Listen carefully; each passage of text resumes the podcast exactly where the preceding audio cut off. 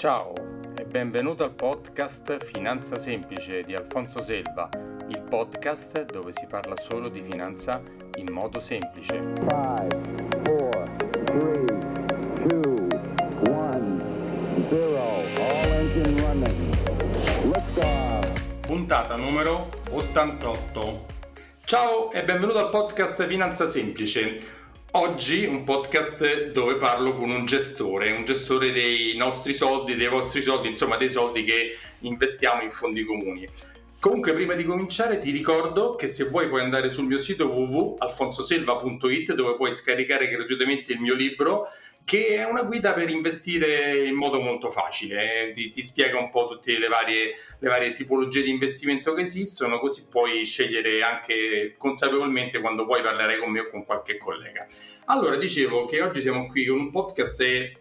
eh, il nostro podcast è sulla, sull'Asia e ho chiamato una, un esperto Davide Renzulli di Columbia Trade Needle Director perché loro su quest'area sono veramente, veramente super esperti. Columbia Trade Needle è una società molto antica e molto grande di gestione del denaro mondiale e lui ci darà una mano per capire un po' meglio cosa sta succedendo e quali sono le prospettive. Davide, benvenuto. Eh, benvenuto Alfonso e benvenuti a tutti, insomma, e tutti gli allora, Davide, ti ho presentato come chiaramente il super esperto sull'Asia, quindi poi ti, ti, ti massacrerò con domande su questa cosa qua. Sei, sei pronto? Sei preparato? Assolutamente, preparatissimo Alfonso. Eh. Vai. Però in qualità di gestore di non solo dell'Asia, ma voi lavorate in tutto il mondo, mi piacerebbe che, di fare con te una rapida panoramica sui mercati, su quello che è successo negli ultimi mesi e sulle prospettive generali che, su quello che voi vedete un po' su tutto il mondo, sulle borse, economia, eh, obbligazioni, insomma, 5 minuti di, di recap. Sì, certo Alfonso, ma allora direi che i mercati finanziari nel 2021 si sono aperti eh, all'insegna del, della continuità di quello che di fatto era stato poi eh, diciamo il 2020, soprattutto dopo, eh, dopo il periodo chiaramente eh, di marzo, febbraio-marzo del 2020, ovvero eh, da aprile abbiamo visto un netto recupero dei listini finanziari eh, da un punto di vista chiaramente dei mercati azionari soprattutto, ma anche i listini legati al mondo obbligazionario che hanno messo in atto un deciso recupero. Ebbene, il 2021 quindi è iniziato eh, subito all'insegna della continuità, quindi abbiamo visto un gennaio e una, una parte di febbraio dove i mercati hanno continuato a, a performare eh, abbastanza bene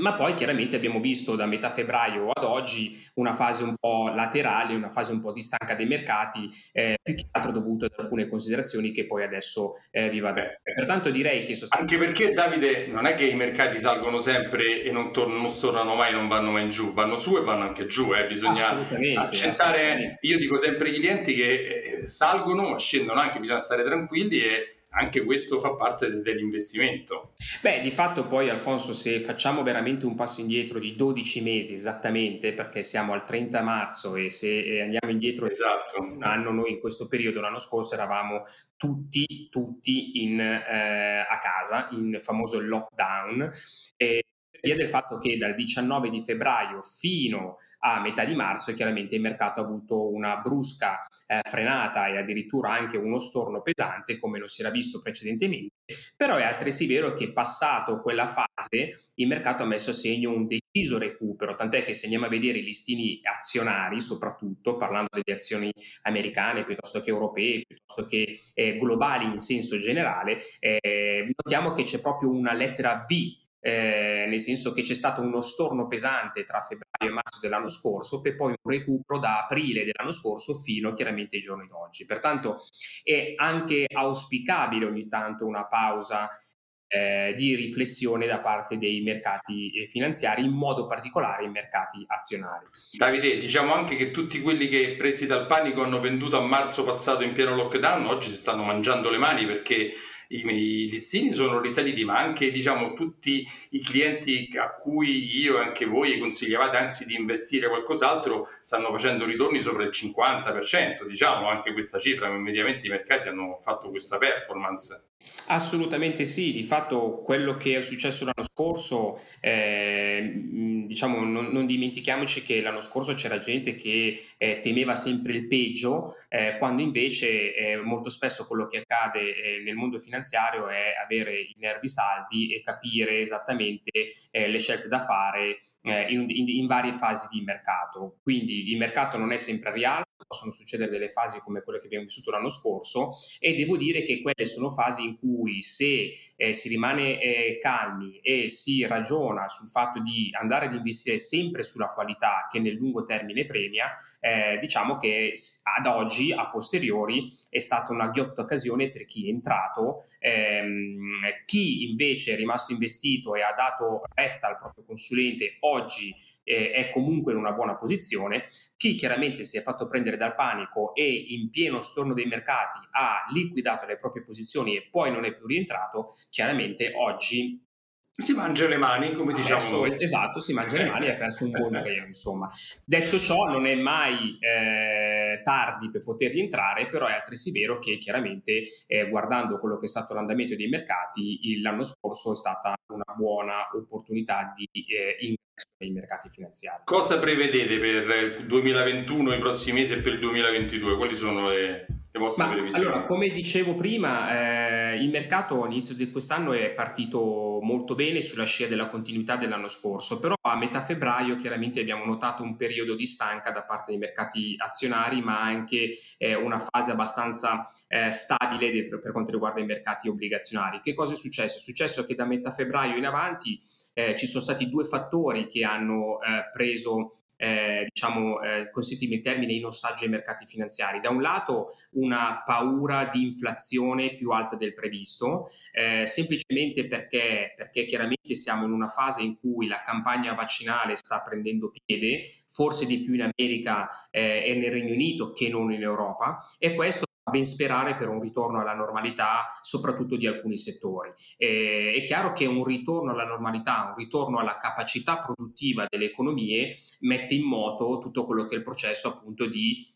approvvigionamento delle scorte da parte delle aziende, eh, consumi da parte del, della, della, popolazione e questo chiaramente eh, fa salire anche il prezzo delle materie prime, tra cui anche quello del petrolio e questo può portare chiaramente ad un, a un aumento dell'inflazione. Come tu sai benissimo, forse gli ascoltatori un po' meno, oppure c'è qualcuno che è più avverso alla finanza, eh, ricordiamo che eh, l'inflazione tendenzialmente eh, un'inflazione alta di solito è quello che preoccupa di più i mercati, perché vuol dire che anche i tassi di interesse si devono adeguare e questo può portare chiaramente a una fase di assestamento del mercato. Quindi quello che è successo da metà febbraio è proprio che un timore di inflazione più alta del previsto eh, possa minare l'andamento dei mercati. Da un nostro punto di vista eh, è un fattore più che normale perché dopo un 2020 in cui l'attività produttiva si è bloccata per buona parte del mondo, oggi vedere dei tassi di ritorno alla normalità, di crescita, chiaramente è semplicemente di buon auspicio. Quindi non crediamo che l'inflazione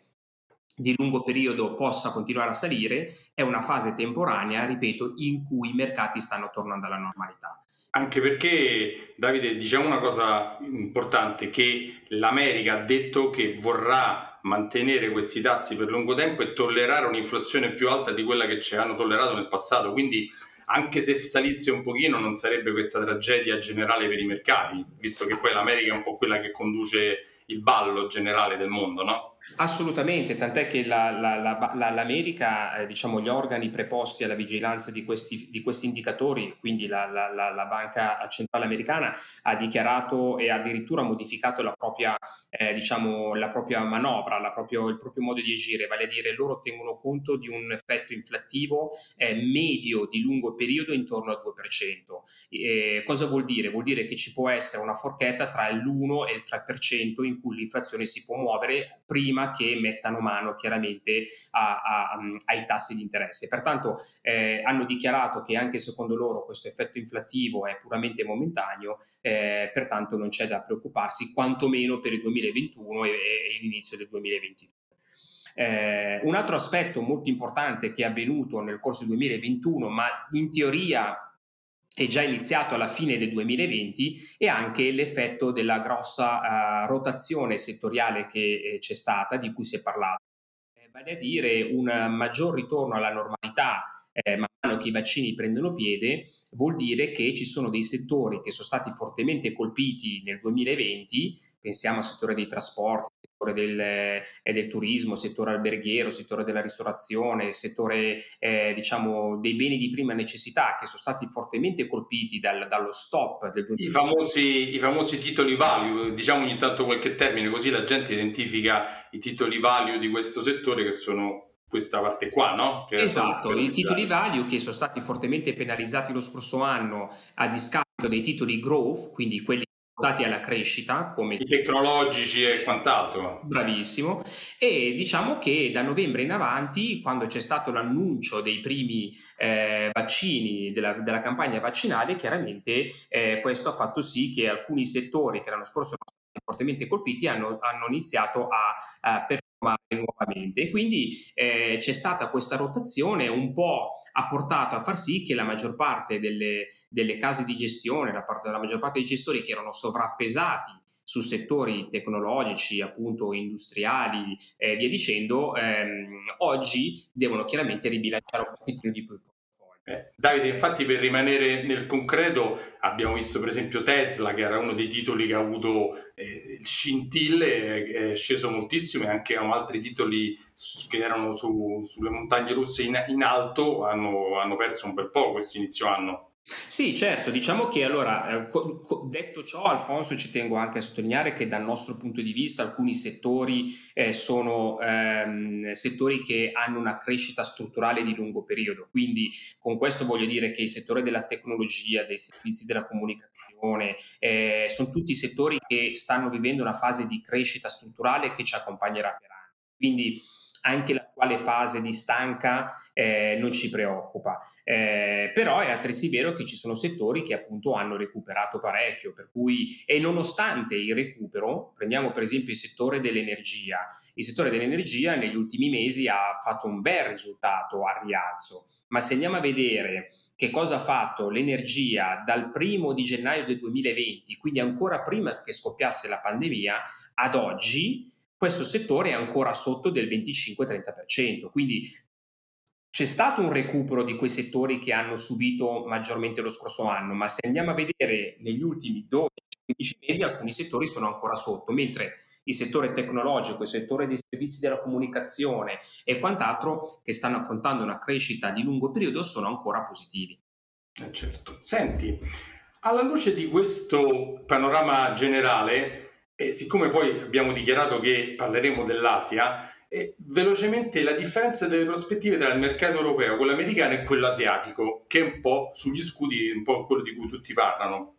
Sì, certo, diciamo che oggi, eh, ripeto, eh, il mercato asiatico è, è, un mercato che ci piace in modo particolare per il fatto che è un mercato che ha saputo gestire molto bene tutta la fase legata alla pandemia, quindi loro hanno eh, chiuso subito tutto e di conseguenza sono riusciti a gestirla meglio di quanto non abbiamo fatto noi, in maniera, tra altre cose, omogenea, a differenza nostra che invece alcuni paesi facevano in un modo e in altri in un altro, e quindi oggi si ritrovano ad essere nel ciclo economico, eh, sono ripartiti per primi, per cui è un'area che ci piace molto particolare, eh, ha delle valutazioni interessanti e attraenti se le andiamo a paragonare con quelle degli altri listini livello eh, americano, per esempio a quello europeo, e quindi e poi è un'area che è molto più legata appunto a quei, fattori, a quei settori ciclici, cioè quei, che, eh, quei settori che vanno bene nel, nella fase in cui c'è una ripresa eh, economica. Quindi l'Asia in questo momento sicuramente si presenta molto bene.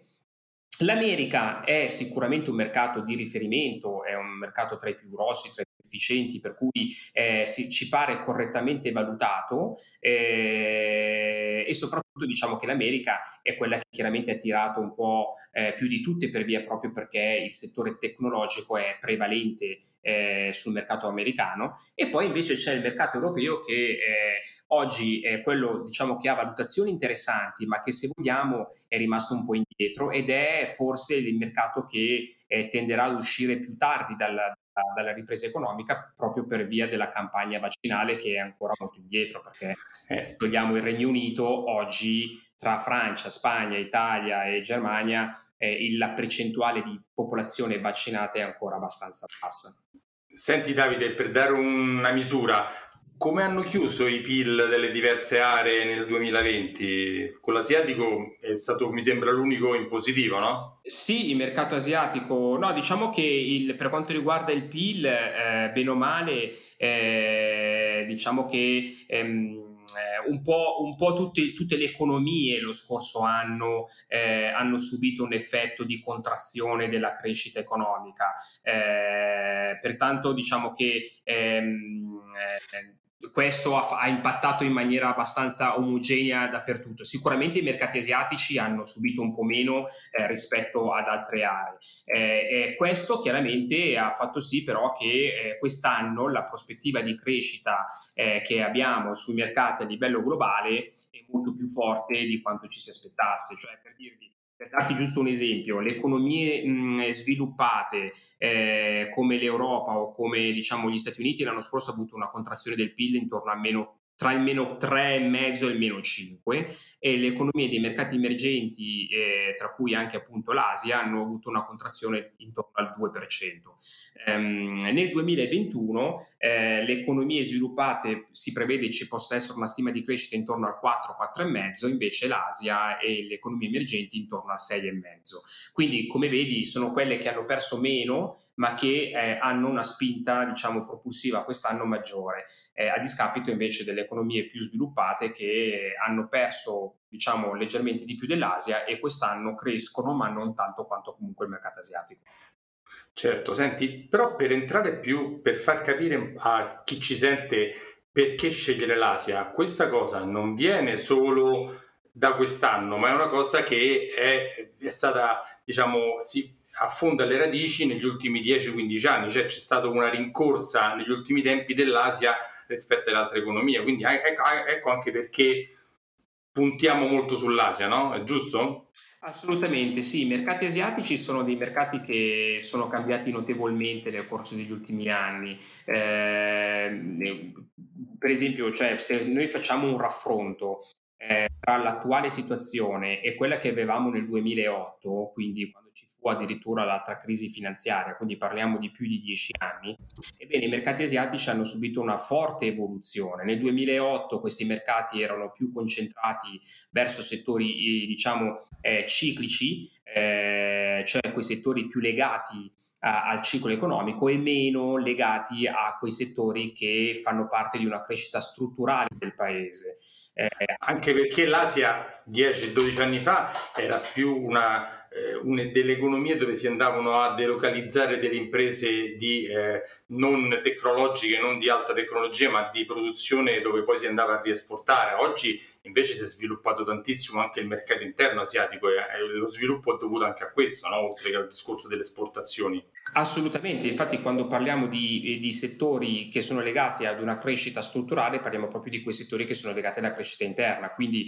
c'è stato uno sviluppo di eh, settori come la tecnologia piuttosto che settori legati al, um, all'industrializzazione piuttosto che al, anche alla stessa sanità, cioè tutti quei settori che chiaramente fanno parte di una crescita interna del paese e che lo rendono meno eh, dipendente dall'esterno. Quindi eh, se nel 2008 la maggior parte parte dei settori erano più legati all'andamento delle economie che circondavano anche il mercato asiatico, eh, oggi è il contrario, il mercato asiatico è, è, più fortemente radicato verso quei settori che sono legati ad una crescita interna. Eh, pertanto oggi abbiamo prevalentemente il settore tecnologico e delle infrastrutture, cosa che in passato era prevalentemente dettato da settori prevalentemente ne so legati anche a, a, alle materie prime piuttosto che chiaramente ehm, ad, altre, ad, altri, ad, altri, fattori. Eh, inoltre i, i, anche i mercati asiatici, parlando dei listini finanziari, si sono evoluti perché nel 2008 i listini erano formati da circa 700 titoli e oggi ne abbiamo più di 1000, quindi c'è stato un incremento del 30% eh, e di più eh, di nuove società che si sono quotate sui mercati e questo è sintomo chiaramente di eh, maggiore evoluzione eh, dei mercati asiatici. Eh, ehm, Anche perché, no, da quello che io leggo, eh, in Cina è stato dato negli ultimi anni, in Cina, in Asia, in altri paesi anche vicini, la Cina, parlo della Cina perché è poi il più grande di tutti, no? però eh, Cina, Corea del, Corea del Sud, eh, t- tutti Laos, Cambogia e tutti i vari l'intorno, è stata la possibilità anche a società estere di e detenere quote maggioritarie di, di, imprese, quindi anche questo ha dato una grossa, un grosso, una grossa spinta al mercato, no? Sì, diciamo che gli listini finanziari asiatici, in modo particolare quello cinese, eh, si sono aperti di più di quanto non lo fossero in passato. Eh, magari l'investitore eh, non lo sa, ma di fatto ci sono varie categorie di azioni che chiaramente si possono comprare sui listini cinesi. Ehm, in passato erano prevalentemente preclusi ad investitori esteri e nel corso degli ultimi anni le, le azioni eh, di fascia alta delle, delle, aziende cinesi sono state rese disponibili anche agli investitori istituzionali esteri, il che vuol dire che entrano capitali e le aziende chiaramente diventano sempre più grosse, per cui c'è anche stato questo tipo di evoluzione in modo particolare sul mercato cinese. Certo, anche la valuta cinese e altre, la valuta cinese soprattutto è entrata a far parte delle riserve un po' mondiali, non a livello euro-dollaro, però insomma rispetto al 2008 eh, anche questo è stato un altro fattore importante di, di sviluppo, no? Assolutamente, sì, sì, anche il fattore, anche il fattore della, della, valuta e sicuramente delle riserve, eh, queste, queste, queste, eh, queste, mm, economie hanno iniziato a, ad aumentare le, le, proprie riserve non più soltanto verso quei paesi tipo gli Stati Uniti, è, risaputo che la Cina detiene più alto, eh, la più alta percentuale di debito americano, eh, però hanno iniziato anche a diversificare verso altre valute come anche quella europea eh, quindi di fatto sono, sono, economie che stanno diversificando molto bene e questo è proprio sempre di più un segnale di eh, maggior eh, robustezza e consapevolezza di essere sempre più eh, forti e autonomi, insomma.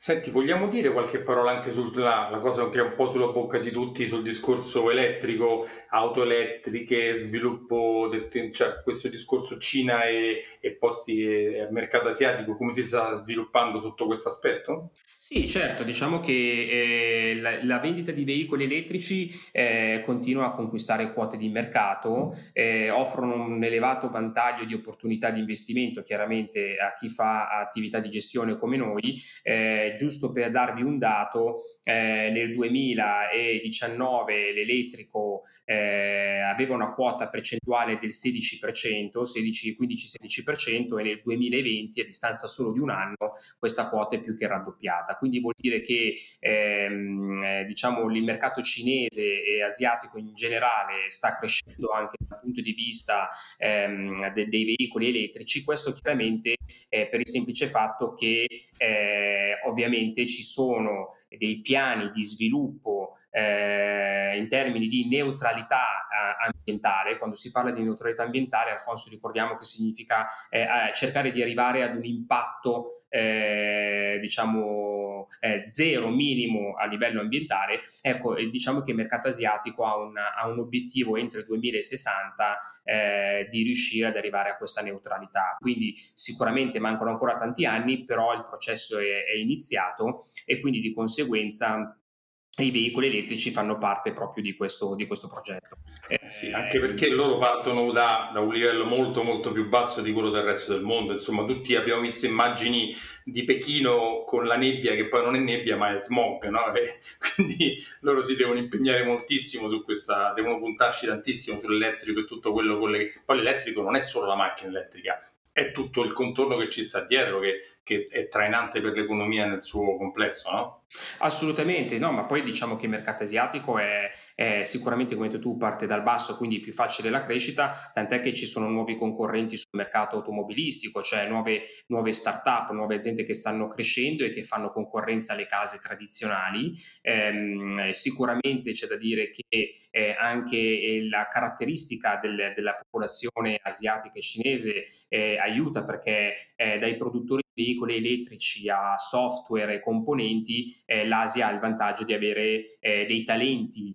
ehm, e degli ingegneri nel campo elettrico eh, che chiaramente aiutano anche questo processo evoluzione. Per cui direi che sostanzialmente, ripeto, è un mercato che sta crescendo tantissimo, ci sono nuovi player sul mercato, eh, c'è chiaramente un, una, una, forte attenzione da parte dei governi per raggiungere questa famosa neutralità eh, climatica, ambientale eh, a livello di impatto zero di carbonio nel 2060 e chiaramente tutto questo va nella stessa e unica direzione, per cui non c'è dubbio che questo è un mercato che sta crescendo tantissimo. E per contro, i veicoli che eh, chiaramente erano spinti eh, da um, eh, diciamo così eh, fonti tradizionali eh, hanno, sono, stanno scendendo e stanno scendendo due o tre volte rispetto a quello che c'era praticamente un anno fa. Perfetto. Senti, per concludere, perché abbiamo dato un'idea del perché ci stiamo tutti puntando ad investire sull'Asia, Cina e quant'altro, tutti quei paesi di quell'area. La cosa che ci domandiamo tutti, beh, io un po' la so, però i clienti si domandano, ma voi come fate a selezionare i titoli da inserire nei portafogli di investimento per, per ma non solo per l'Asia, ma anche so, per l'America, per l'Italia, per l'Europa, i titoli obbligazioni? Qual è il vostro sistema di selezione di titoli? Questa è una cosa molto importante, spiega, se ti va di spiegare come voi, Columbia Trade Needle, fate la selezione dei titoli da inserire nel portafoglio, perché giustamente siccome e uno paga per avere un servizio perché il servizio di consulenza si paga, ma questo servizio ha, ha c'è dietro tante persone che la, quanti, quanti, siete voi tra dipendenti, analisti sparsi in tutto il mondo per esempio? Allora come Columbia Ternidol Investments siamo 2000 dipendenti in tutto il mondo eh, di cui eh, diciamo il 30% eh, è rappresentato proprio da gestori cioè coloro che gestiscono i nostri fondi comuni di investimento e da analisti Ehm, quindi diciamo che il 30% della forza lavoro, se non qualcosina di più, chiaramente è rappresentato proprio da coloro che di fatto ogni giorno eh, incontrano le aziende e fanno analisi per capire quali sono le aziende da inserire all'interno eh, nostri, delle nostre strategie. Che è sparso in tutto il mondo queste persone, non è che state solo a Londra o solo a New York no, no. o solo a Roma. Le due cioè, sedi principali sono Boston e Londra e dopodiché chiaramente ci sono però tante altre sedi secondarie tra le altre quali eh, anche eh, il mercato asiatico dove abbiamo due o tre sedi tra Singapore e Taiwan dove abbiamo dei gestori e degli analisti che chiaramente supportano la ricerca in loco. Ehm... Perché bisogna spiegare cioè, cosa fate, perché sennò uno dice vabbè io gli do i soldi però questi boh, allora posso fare anche da solo a comprare un titolo. Eh, beh, è Calma. un po' più difficile, nel senso che quello che facciamo molto cerco di sintetizzare. Vai, vai, vai. Allora, eh, questi famosi mh, gestori e analisti è gente che di fatto concentra la propria attività tutti i giorni nell'andare ad incontrare delle aziende, cercare di capire che tipo di eh, business fanno, che tipo di ehm, attività svolgono, eh, cercano di capire com'è eh, il personale che compone queste aziende, dal, dal, dall'amministratore delegato a, ai famosi dipendenti che poi ci sono all'interno dell'azienda, cercano di capire che tipo di prodotto eh, o servizio produce l'azienda per capire se questo prodotto o servizio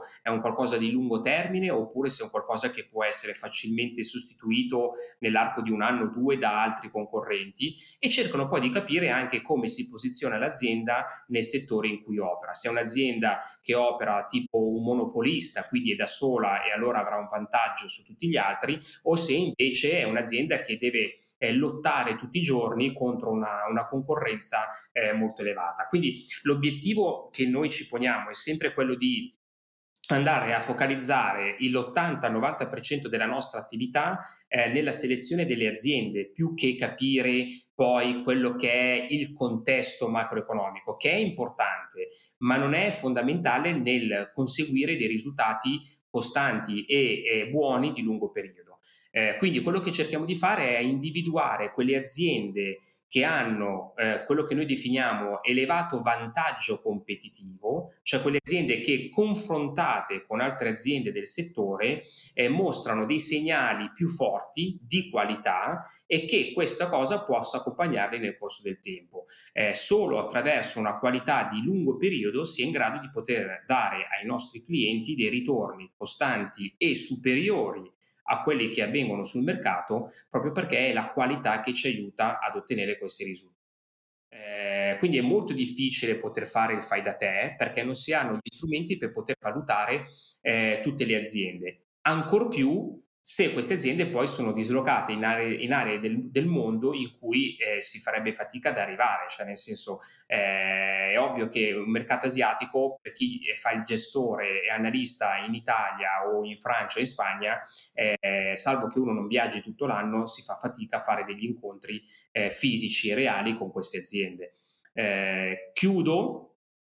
semplicemente dicendoti, Alfonso, che un altro fattore che teniamo molto in stretta considerazione è, è rappresentato da quelle aziende che siano in grado di eh, dare un ritorno eh, sul capitale eh, ai propri azionisti eh, elevato. Cioè, cosa vuol dire? Vuol dire che gli, l'azionista che mi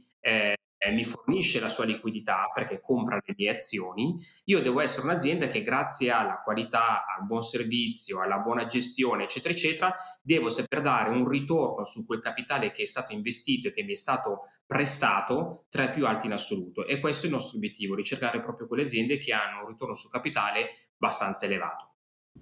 E concludo dicendo una cosa che quando sento i vostri webinar dedicati a noi consulenti, mi è piaciuta una cosa bellissima di come voi anche tenete d'occhio dei titoli che tenete d'occhio ma che per voi vi sembrano troppo cari, altri che avete in portafoglio che li monitorate per vedere dove arrivano in alto o in basso per vedere se vendere e altri ancora,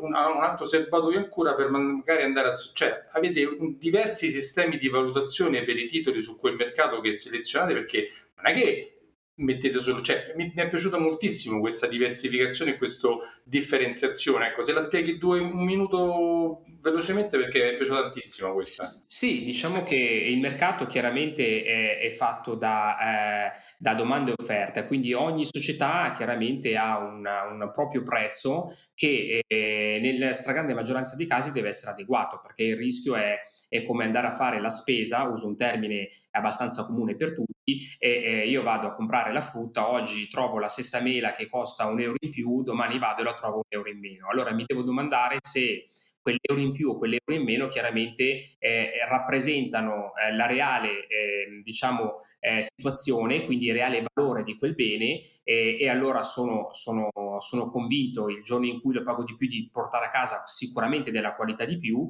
e il giorno in cui la pago meno porterò a casa una qualità inferiore. Ecco, quindi bisogna stare molto attenti perché anche le aziende quando hanno un prezzo eh, che è espresso dal, dal titolo del, da, diciamo, dal, dal prezzo dell'azione, bisogna stare attenti perché ci sono delle aziende che apparentemente sembrano convenienti o delle aziende che apparentemente sembrano eh, care, però poi appunto è soltanto l'analisi che si fa su quelle aziende che ci permette di poter capire se l'azienda effettivamente rispecchia quel valore. Eh, e oggi devo dire la verità, ci sono anche tante aziende che noi definiamo la trappola di valore, ovvero quelle aziende che offrono un prezzo che eh, magari è, sembra agli occhi di tutti vantaggioso, ma di fatto poi andando ad analizzare quell'azienda eh, rispecchia il reale valore, cioè vuol dire che è un'azienda che magari ha qualche problema, ha un problema legato a chi l'amministra, ha un problema legato al proprio prodotto, ha un problema legato che ne so, alla, capacità di poter reggere eh, diciamo delle fasi negative del mercato. Quindi eh, bisogna stare attenti a non farsi attrarre eh, facilmente dal prezzo, soprattutto quando questo è basso, perché potremmo rimanere eh, chiaramente intrappolati in quello che è un'azienda che poi di fatto eh, non riesce ad esprimere il suo reale valore nel tempo. E, e, noi dobbiamo evitare queste situazioni perché il nostro obiettivo è sempre quello di, di, di far eh, crescere in maniera costante e proporzionale e, diciamo, gli investimenti dei nostri clienti. Um, questo è un po' quello che in sintesi cerchiamo di fare quando teniamo in considerazione quello che è il prezzo, il valore di un'azione. Grazie Davide, perché a me piace anche raccontare dietro le quinte, cioè perché eh, il cliente vuole sapere questi soldi suoi che fine fanno, come vengono investiti e perché vengono investiti in un certo modo e in un certo altro. Quindi sapere eh, dà più sicurezza e più tranquillità alle persone perché noi lo sai, io non faccio il gestore, faccio il consulente finanziario e cerco di dare, interpretare i bisogni e gli obiettivi dei clienti, mentre voi invece li gestite eh, questi soldi sui mercati. Ecco, questo mi piaceva farlo farlo sempre percepire, mi piace aprire le porte, no? come si suol dire. Assolutamente, diciamo che è un aspetto fondamentale, Sono, siamo tutti parte dello stesso processo, eh, il cliente cioè, giustamente eh, investe per cercare di far crescere il proprio risparmio, si affida chiaramente ad un consulente finanziario che lo può aiutare a raggiungere i propri obiettivi e chiaramente noi facciamo parte di coloro che eh, possano contribuire al raggiungimento di questi obiettivi attraverso chiaramente degli investimenti che sono fatti in maniera diligente sulla base di analisi, sulla base di ricerche e dove chiaramente si spende veramente tanto tempo e il fattore umano è fondamentale perché ehm, nulla toglie al fatto che si possa comprare anche un titolo eh, leggendo su internet delle informazioni, ma poi incontrare chi gestisce l'azienda, andare sul luogo e vedere che cosa fanno e che cosa producono è chiaramente una cosa molto diversa. Eh certo, è un'altra cosa sicuramente. Senti Davide, grazie, ti ringrazio tantissimo per il tuo intervento e magari ci risentiamo fra qualche tempo per eh, analizzare qualche altro settore o qualche altra cosa importante sui mercati. Ti ringrazio molto di, eh, di aver partecipato. Assolutamente, grazie a te Alfonso, è sempre un piacere e chiaramente siamo sempre disponibili per eh, anche nuove, eh, nuove iniziative. Grazie Davide. Allora, eh, se sei arrivato fino a qua, complimenti perché penso sia una puntata molto interessante per capire anche come vengono investiti i tuoi soldi. Se ti è piaciuta, eh, metti le 5 stellette su Apple Podcast o su Spotify e raccontalo ai tuoi amici, dai, eh, digli di seguire questo podcast perché dà la possibilità di raggiungere sempre più persone in giro e di aumentare la consapevolezza finanziaria. Ci sentiamo alla prossima, ciao!